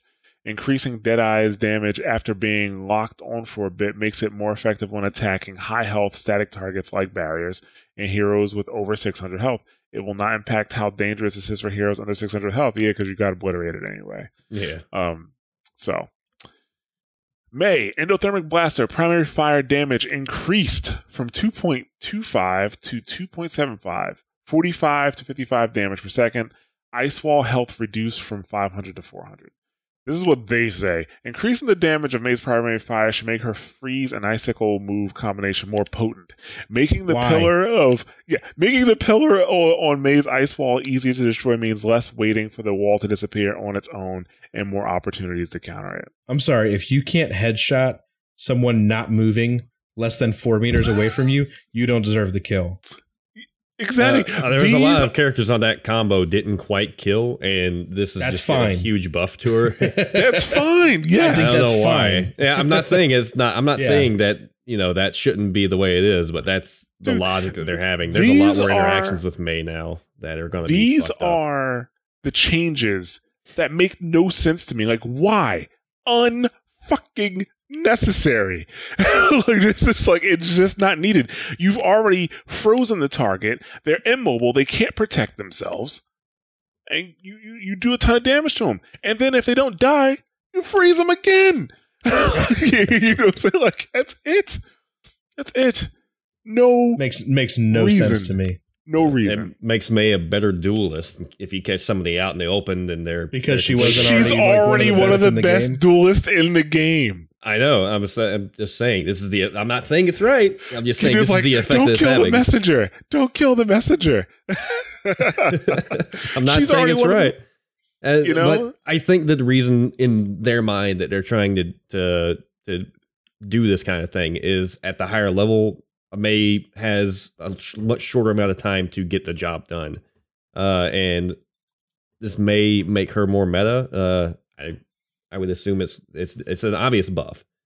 Uh, and the Mei wall reduction, I, I don't think a lot of Mei players, all three of them, would be too happy about the the wall I don't think they'd be happy about the uh, the wall nerf without some kind of other buff, and I think this is kind of makes it's her more of a 400 damage. And to be honest, most people that are effective with Mei don't typically leave the Mei wall up the whole time because that's not what it's there for. People that are bad with Mei use the wall as an actual wall. It is Again, there. Don't kill to the messenger. split- No, no, no, yeah. I'm just, I'm just explaining my line of reasoning here. There, that wall is designed to split teams off. The health doesn't really matter. I personally think it'd be better if you could shoot your own Mei's wall because I can't tell you how many times I'm screaming "take down your wall" because it's a bad wall. Yep. Um, I I don't think that does any. That that doesn't Uh, fucking. maybe it's a matter, in my low key opinion. Trump po- protest. I don't know. Maybe I don't. I honestly don't see the point. If the Mei wall was 250, I don't think it would fucking matter because it's Yeah. there to isolate someone and destroy them really quickly. Nerf the I wall it's- 2018. yeah, like fi- like 500 to 400, 400 health is still a bunch of health to burn down really fast, and most at most tiers, that's just not going to happen. And also, you know? hitting it with 400 damage doesn't actually kill the whole wall. It kills that pillar of the wall. Yes, And I'm pretty so sure you can create a nice pillars. little choke point. I think For there's you four here to to- five pillars One that you thing, still have to ultimately kill the whole wall with. one thing though, this is a relative buff to Bastion because a lot of people try to counter Bastion with Mei, and the wall going down even faster against uh, Bastion running like a pirate ship or something like that, along with the Baptiste. Baptiste is a buff to Bastion. Yeah, Yeah. But the I thing about the ice wall with Mei, you're not supposed to like, especially if it's like on a pirate ship. You're not actually supposed to put the ice wall in front of him. You're supposed to put the ice wall Under. under, him. under. So if they're putting it in front of him, they're doing it wrong anyway. right.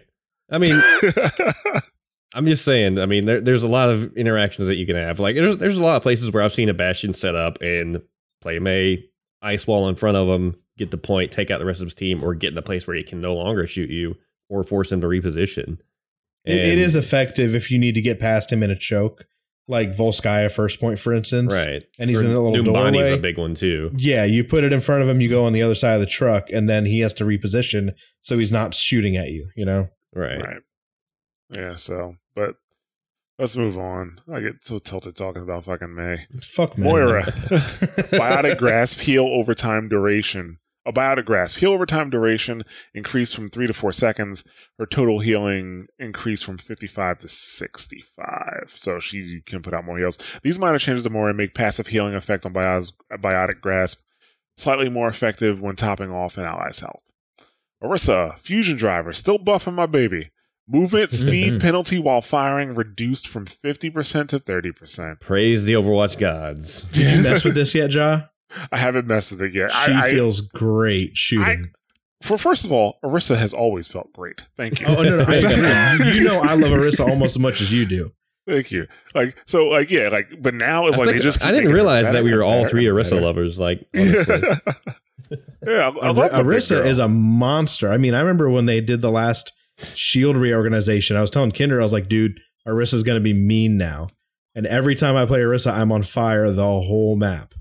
and it also means like when people are coming into the shield, you can back up faster as Mhm. you're shooting them. Like that extra, like that extra second, you know, is helpful to keeping her alive and killing an enemy if you're hitting your shots. Which I mean, She she feels swift while I shooting. mean, now. she she shoots freaking tree trunks, so you better be hitting your shots. Yeah.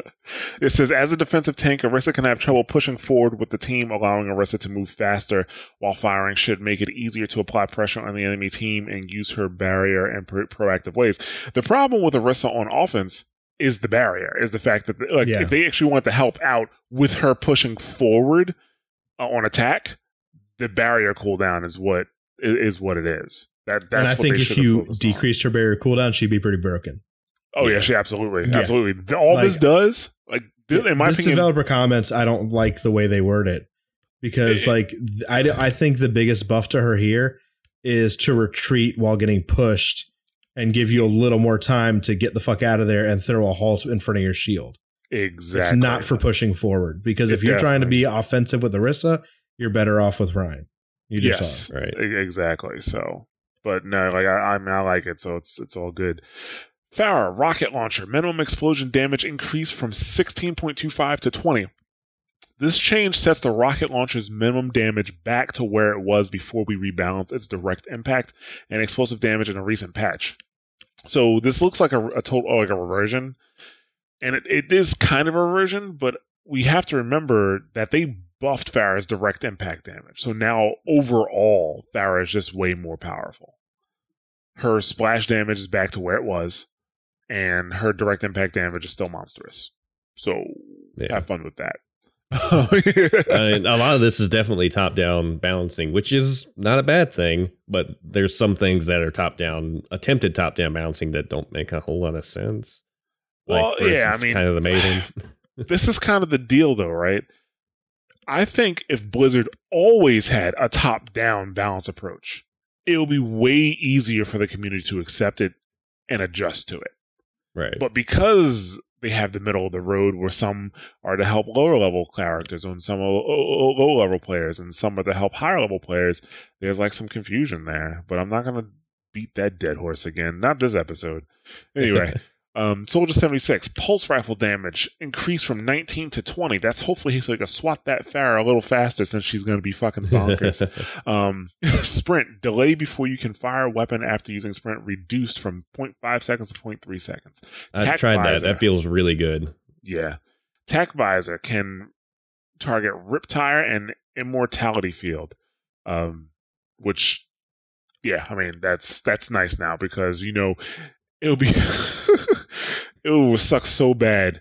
Uh, it already sucked when you were a soldier and somebody did rip tire and you're like, I can't shoot it, you know. Uh, and now it's like somebody you pop fucking um, attack visor and somebody just throws the Immortality Shield up and you're like, well, shit.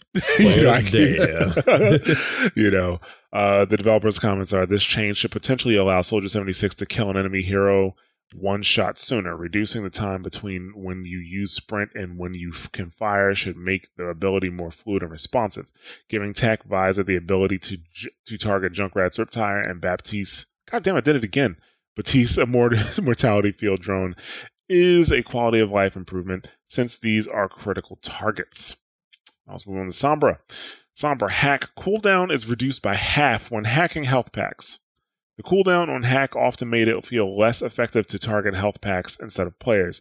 This is this will make both health packs and players viable. Hack this will make both health packs and player viable targets for hacking. Um, I agree. I gotta be honest though. yeah. When I'm playing solo queue and I'm playing Sombra, I'm hacking the health pack for me. you know, I'm putting, Yeah. I'm putting, I'm putting my tel- my translocator down, and what I usually do is like I'll get into a fight, I'll translocate, and I'll pick up the health pack and then hack it, so that more than likely it'll be like when I come back, it'll be there again. So Yeah, um, and a lot of the time too, like especially at the start of a uh, start of a match, you'll hack it, and then you'll have eight seconds downtime where you're like, I gotta wait before I go in behind the team before I can really Right. do any work. And now since it's four seconds, all right, you can hack it, start getting your ass back in position. well, isn't hack only five seconds now? Like Uh, I think ha- the base hack is eight seconds, and, and now Eight when you hack a health seconds? pack, it's four. I'd have to double check that. I thought they reduced the hack by I quite a thought they bit. did. No, Yeah, like, I, I thought they did. They reduced the amount of time it takes to hack someone. Yeah, the actual like do do do you know that The that cast time. I think was reduced. That well, they shit's, like, reduced the instant cast time, but I thought the the re um the CD was also reduced. Uh, like I'm actually looking it up right now. Uh, yeah, cooldown eight seconds. Two seconds broken. I don't know what that means. I'm not going to get into it. Anyway, That So, means yeah. if someone doesn't get hacked, then If- it if you're resets shot after during two. Yeah, oh, resets yeah. after two seconds. Okay, Yeah. gotcha. All right. So Torbjorn base health increased by 50 armor, 250 max health. Overload armor gain reduced from 150 to uh, from 150 to 100. Oh, So no more your your plays. overload still gives you like you'll have the same maximum health. However, his recoverable armor is now more. So Oh, okay. okay. And what they say is Torbjorn's It's a buff. Yeah. Torbjorn's survivability was a bit low, so we shifted some of his power from his overload ability to his base health. First of all, if you were dying all the time with Torbjorn, you fucking suck. Okay, you hold on. It's a to that god- you hold on to that goddamn overload ability when you need to get the fuck out of there, right? And then you pop a couple more shots as you're running backward, gun cocked to the side, yell thug life as you're killing somebody on the way out. That's, that's how you use the Torbjorn. Like, dude, he didn't have a survivability issue. I'm sorry, I just have to disagree.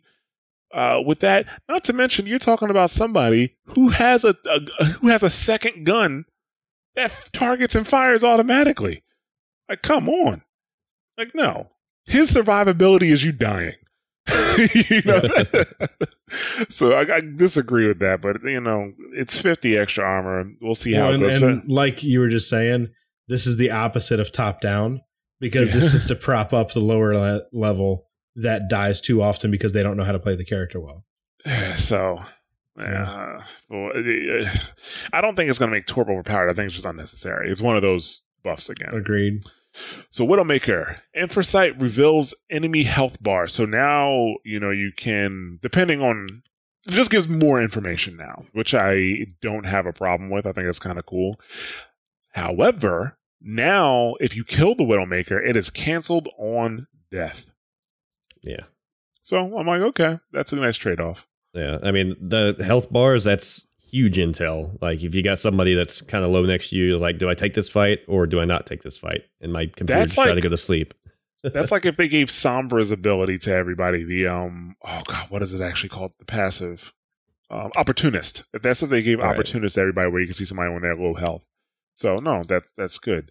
It's nice too because if you win the Widow v Widow uh, fight when you both have wall hacks, you have now had a huge advantage to the team fight Right. because they can't see you, but you can see everyone and know who's low. True, So- true.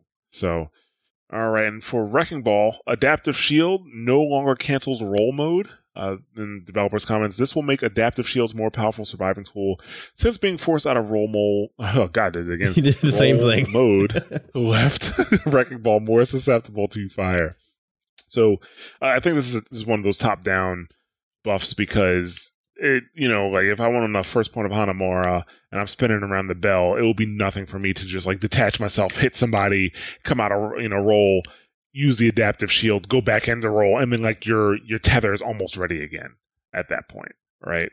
Um, so this is definitely uh, to help him, I think, in, in the in the higher levels. So I am not, I'm not opposed to it, to be honest with you. Not opposed to it. You're gonna be strong. You're gonna be strong, but he's still one of those characters. Like he's still, uh, you know, a high skill level character to be used effectively. To be honest with you, I mean, I see people. he definitely takes a lot of work to figure out. I've been playing nothing but him leveling up my alt, um, and I've gotten a pretty good hang of him now. He's he's powerful once you put in the time to learn him. He he definitely is. yeah. So But he's again he's one of those niche characters. He's not effective in every comp and every map. He's a square peg trying to fit into a round hole. So if you Mhm. know his limits and his capabilities, he's very effective where effective. And this just Right. makes him more effective. It does. Like this is a this is these are this is a bunch of changes that will definitely shake up the meta. I think a bit, or maybe uh, allow for some new compositions. But you know, everybody thing on everybody's minds is goats, right? And I just don't see even with the new character and these changes they're making really affecting goats. Which I'm fine because I've stated it before. I don't want Blizzard making balance changes specifically to kill a composition. I, I don't want that. You know, I mean, they made a character to kill a specific composition, and we see what happened with that. We talked about that earlier, you know, and I think uh I don't know. Maybe we're coming up we're coming across year three at this point. You know, we just got a couple months out from you know being in in, in the in the third, well, you know, having the th- third year anniversary, and maybe we'll you know get a bit of a slowdown with the balance patches and maybe they'll allow the community to work some shit out on their own a bit more. Or maybe i'm just dreaming. I don't know. I'm a fucking dreamer guys. I'm a fucking dreamer. So we'll see. But um the last thing i want to just touch on before we you know finish up here is what does overwatch look like going forward with what we're seeing like with these damage with these changes? Like it really feels like with the changes they've made over the last few months and these changes here they have done a lot of focus on making sure you could pump out damage right? Um out of all the things that have come come around recently the most the biggest thing sustainability really has been that immortality shield right? And obviously you get a new healer on top of that. But it really i don't know and maybe i'm just reading too much into it but it feels like they're trying to push Overwatch into a more of a shooter shooter where your damage matters more, you know? Because the the the problem, not the problem, sorry, but the the biggest challenge of Overwatch since it's come out has always been teamwork. That's the thing. Overwatch isn't wasn't always incredibly mechanically challenging. There are only a few characters that were incredibly mechanically challenging, right? Uh, but it was always like synergizing and coming up with comps and executing and playing together. That was Overwatch's challenge. Now it, it feels like it's going to get a bit more shooty. Like, you know, the last character they pushed out was Ashe, and now we have Baptiste. And he has, he's got a powerful fucking gun, you know, that will reward you for having good tracking and good positioning and, you know, stuff like that. So like I said, I could just be looking too deep into it, you know, and we don't know what the next new character is going to be like, and that character is going to be out like in late June, early July. So, is that character also going to focus on shooting mechanics as well? Is it going to focus on damage? Like, what do you guys think? you want to go ahead, dude? Yeah, sure. I think they're making higher skill tiered characters for design. So if we look at the last three characters released, Hammond, Ashe, Baptiste. All three of them, I think Ashe is. All three of them are three star heroes. Um, so they're again more mechanically challenging, even not in the shooty McShooterson aspect of Hammond, but it's still mechanics and having to have a higher game sense to be more effective with these heroes, which I, I think is a good thing personally. Um, it adds some extra level of skill gap to it. Um, so I hope they keep doing this you know? Yeah. Um, I, I think with these being mechanically demanding, it's all geared towards OWL play. Like front and center, you know, we want to see badass plays from the pros. We want to see cool stuff happening. Uh, I think a lot of it's geared that way. But I personally think that the next hero is probably going to be a tank and probably going to be something. I don't know, prob- probably something focused towards doing the tank's job. You know, that's not Hammond. You know, um, I'm going to assume they're going to be a main tank role. Uh, I don't know if it's going to be a shield tank or not. Um, but I don't think. I mean, it's certainly possible to make a mechanically demanding tank, but I don't know that it would fit the game too well to have a seriously mechanically demanding tank. If if that makes any sense, you know what I mean. Um, of course, we have Hammond, but he's also not doing the main tank job in a traditional sense. Uh, so I think we'll probably end up seeing something, um, maybe not traditionally like with a shield like Reinhardt, but maybe someone that uh, casts barrier on a character, um, something along those lines, maybe. No more barriers. Get better positioning. Well, I Get mean- better positioning. Well, I mean, if you lose, I mean, I, I guess Zarya already kind of technically does that kind of job, and I don't know exactly mm. how it would work, but maybe like throw a, a little shield down somewhere, like multiple shields, kind of like Orisa shields that are smaller and provide smaller cover. You know what I mean? Maybe something along those lines. get better positioning. I think I honestly think they really should be focusing on maps and map design to try to force different styles of play. Oh, definitely. So I think you know their map philosophy is pretty much well, can Widowmaker play on this map? Can Baptiste play on this map? Can Hammond play on this map? Can everybody play on this map? Well, you know, And then they also in every map, I feel like we've talked about they need to quit being so restrictive with those tight chokes. And then in Paris, they pr- introduce the tightest choke in the game that we've ever seen that literally forces you on first point. If you don't play Reinhardt, good luck getting through to the choke. Yeah. You know, like I I, have- I don't like that they keep forcing you down one avenue and that's the only place you can go. There needs to be two points of entry to an area of a fight. You know, and I, I think that that opens things up to having more comps, you know? Yeah, it does. That's why I think they need to focus more so on the map design, but not going to get big into that. Like I said, we're going to do a whole nother episode tomorrow. So, and I'm glad we're not doing the other half of the episode now because it's already been 90 minutes. Mhm.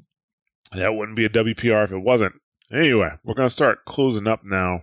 Uh, like I said, community questions and community feedback we're going to get into tomorrow. We're going to talk all about that. Probably have another goddamn 90 minute show.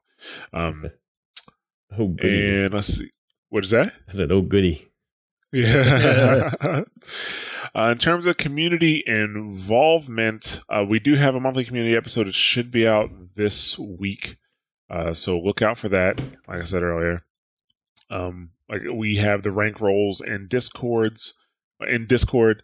So and I we did add an OW diamond role now. So actually, I still didn't put into instructions. I'm sorry. Like if you just if you use the same command but do join OW diamond, it'll add you to the diamond role and and that's in there now. So we have more and more people joining every day and using the Discord roles. So uh, you know, feel free to hop in there. We're still looking for low uh, ranking players to help other low ranking players. So please, even if you're in a lower rank like bronze or silver, you are more than welcome to to come in and uh, you know either help other players or get helped. It's whatever. So. Uh, there, this is yeah. March first is on Friday, so that should be the Xbox game night. Uh, I believe Mellow Yeti said he was definitely doing. it. I think it's starting at 9 p.m. Eastern Standard Time. Uh, so if you're on Xbox, you know, hop in there for the Xbox game night. I do believe I am going to make this one. I mean, I kind of have to. I haven't been to a console game night in months. It feels like since I moved, especially. I haven't been to a console game night. I think it's like November. So I am gonna uh, try my best to make sure I'm there this Friday, and also for the next PS4 game night, which I'm not necessarily sure when the next one is. Uh, we'll have to, you know, just reach out to Death Squad OG in the Discord, and uh, they're always they're always organizing games in the PS4 uh, channel. Like I see that channel moving constantly. So talk to those guys. They play on a regular basis and they all also and like I said, Death Squad OG organizes game night, so definitely hop in there. And dude, you have the the Watchers tournament uh scheduled Yep. for this week. Um, for the week, the only games remaining are tomorrow, which are at eight o'clock and ten o'clock. Um, I'll be casting both of them, so come and join in on the fun. All right. And uh, with that, we'll start closing. Uh, listen to Prepare to Attack if you're looking to get acquainted with new characters or uh, characters you don't play, or just looking to get better at the characters you do play. We are actively working to get new Prepare to Con- uh, Prepare to Attack content out. So, you know, once we have more information, we will, you know, let you guys know. Uh, we do live stream every Tuesday, usually sometime between nine and ten. We even start a little later this, this today because we had so much to cover. We goddamn almost had an episode before we started the show. uh, so yeah, it was uh yeah. So like I said, we do live stream every Tuesday. I would just follow, and you'll get the notification when we go live. If you uh want to, we do want to hear about your Overwatch story. So we'll get into our contact info here in a little bit. And uh, we, like I mentioned before, we do have a PS4 community and Xbox One club. They're both called Watchpoint Radio Overwatch. And if you're on PS4, Xbox, you know, join those communities, and you'll, you know, you can keep up with what's going on in those consoles and uh, what's up going on with the game nights. And like I said before, we'd also like you to join Discord. We'd love to have you there. It's discord.me slash mash those buttons. And I always talk about Heroes of Overwatch. It is a Facebook Overwatch group. that you, if you just want to keep up with news or see memes or just find new players to play with, you can check them out as well. I want to thank everybody for listening. And uh, do you guys want to give your social media info? You can find me on Twitter at Nerfkinder, please. That's PLS. Uh, and you can find me on YouTube by the same name. And now on Origin, if you want to play Apex Legends with me, because that game is fun as shit. I don't care what you guys say. I never said it was a bad game. I just said I wouldn't play it by myself, even though I did play it by myself. You myself. definitely played it by you, yourself. did, today. you totally did. yeah, but I just had to make sure it was you guys bringing me down and not myself. That's all. Oh, okay. you did. You did Uh, see that picture I posted where I had six kills in a game, didn't you? uh huh. So then it's dude. Then it's dude's fault. we can Totally, say. dude. I, had, I had like three kills at one game. So, um, and you can catch me on Twitter, sucking the big D at Apex Legends, um, on the dude abides underscore B. Uh, BRs are not my forte. you know, I'm going to so- clip that that audio right me. there, and then I'm going to edit out. Uh, find me on the. You can just find me sucking the big D. Dude, That's fine. No problems here. Uh, all right. And you can find me on Twitter at Church of Jah. When I do stream, I stream on this channel, which is twitch.tv slash mash those buttons. Even though recently I've been having like running OBS during games has been actually dropping my frames in game for some reason. Like, I know. I played Anthem the other day on stream just to show everybody what it kind of plays like, and my performance was not top tier. But either way, uh, when I do stream, when I get that all figured out, um, Why would you play the game when you can just read about all the reviews and tell you how bad it is? Yeah, yeah, it's funny, man. Like, I'm not gonna get into it because it's Watch My Radio, but we could talk about a post show. anyway, um, We've had the talk, Like- I think, three times already this week. we've had the So talk. back to- yeah, Back to yeah. Anthem. So, uh, yeah, we'd like back to to encourage you guys. yeah, back to Anthem. we like to encourage you guys to reach out to us and contact the show with your comments and questions or your Overwatch stories. So you can do that by emailing WPR at mashthosebuttons.com or you can reach out to us on Twitter or talk to us on Discord. We'd love to hear from you.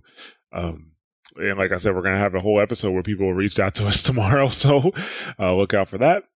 And if you enjoy the show and you want to help us out, the best way to do that is to share the show with others and also to rate and review the show on your favorite podcast platform of choice. If you want to take your support a bit further, you can become a patron, which is at patreon.com slash mash those buttons. You can also uh, buy merch from our Teespring store, which is teespring.com slash store slash mash those buttons.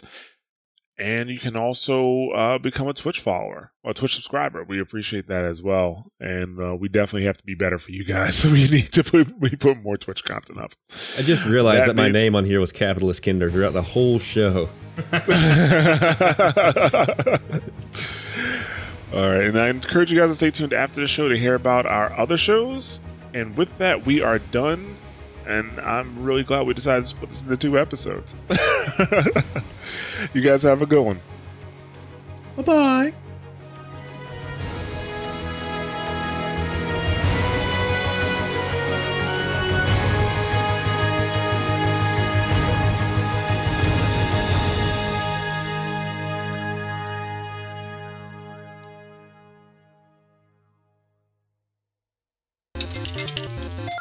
Thank you for choosing a Mash Those Buttons podcast. We hope you enjoyed the show. If you'd like to subscribe to one of our shows, you can find us on multiple podcast platforms across iOS and Android. Just search for the show on a podcatcher like Apple Podcasts or Google Podcasts and hit subscribe. If you can't find us on your favorite podcast platform of choice, just go right to the mashthosebuttons.com website, grab the RSS feed, and put it into your podcatcher of choice. If you want to check out some other podcasts you may enjoy, you should check out mashthosebuttons.com slash shows. For World of Warcraft fans, we have two podcasts, WoW Talk, which is our news and community podcast, and The Torn and the Goblin, which is our lore and story podcast. If you enjoy Overwatch, make sure to check out Watchpoint Radio to keep up with the latest on Overwatch and its community. If you enjoy fighting games, make sure you check out Double Tap for the latest in the FGC. If you're a fan of The Division or looking forward to The Division 2, make sure you check out Sit Rep Radio. If you want to keep up with the latest at Mash Those Buttons, you can follow us on Twitter at twitter.com slash mtbsite, facebook.com slash mash those buttons, and youtube.com slash mash those buttons. We'd also like to have you join our Discord community. So just go to discord.me slash mash those buttons and join us for a chat. Once again, thanks for listening, and we'll catch you next time.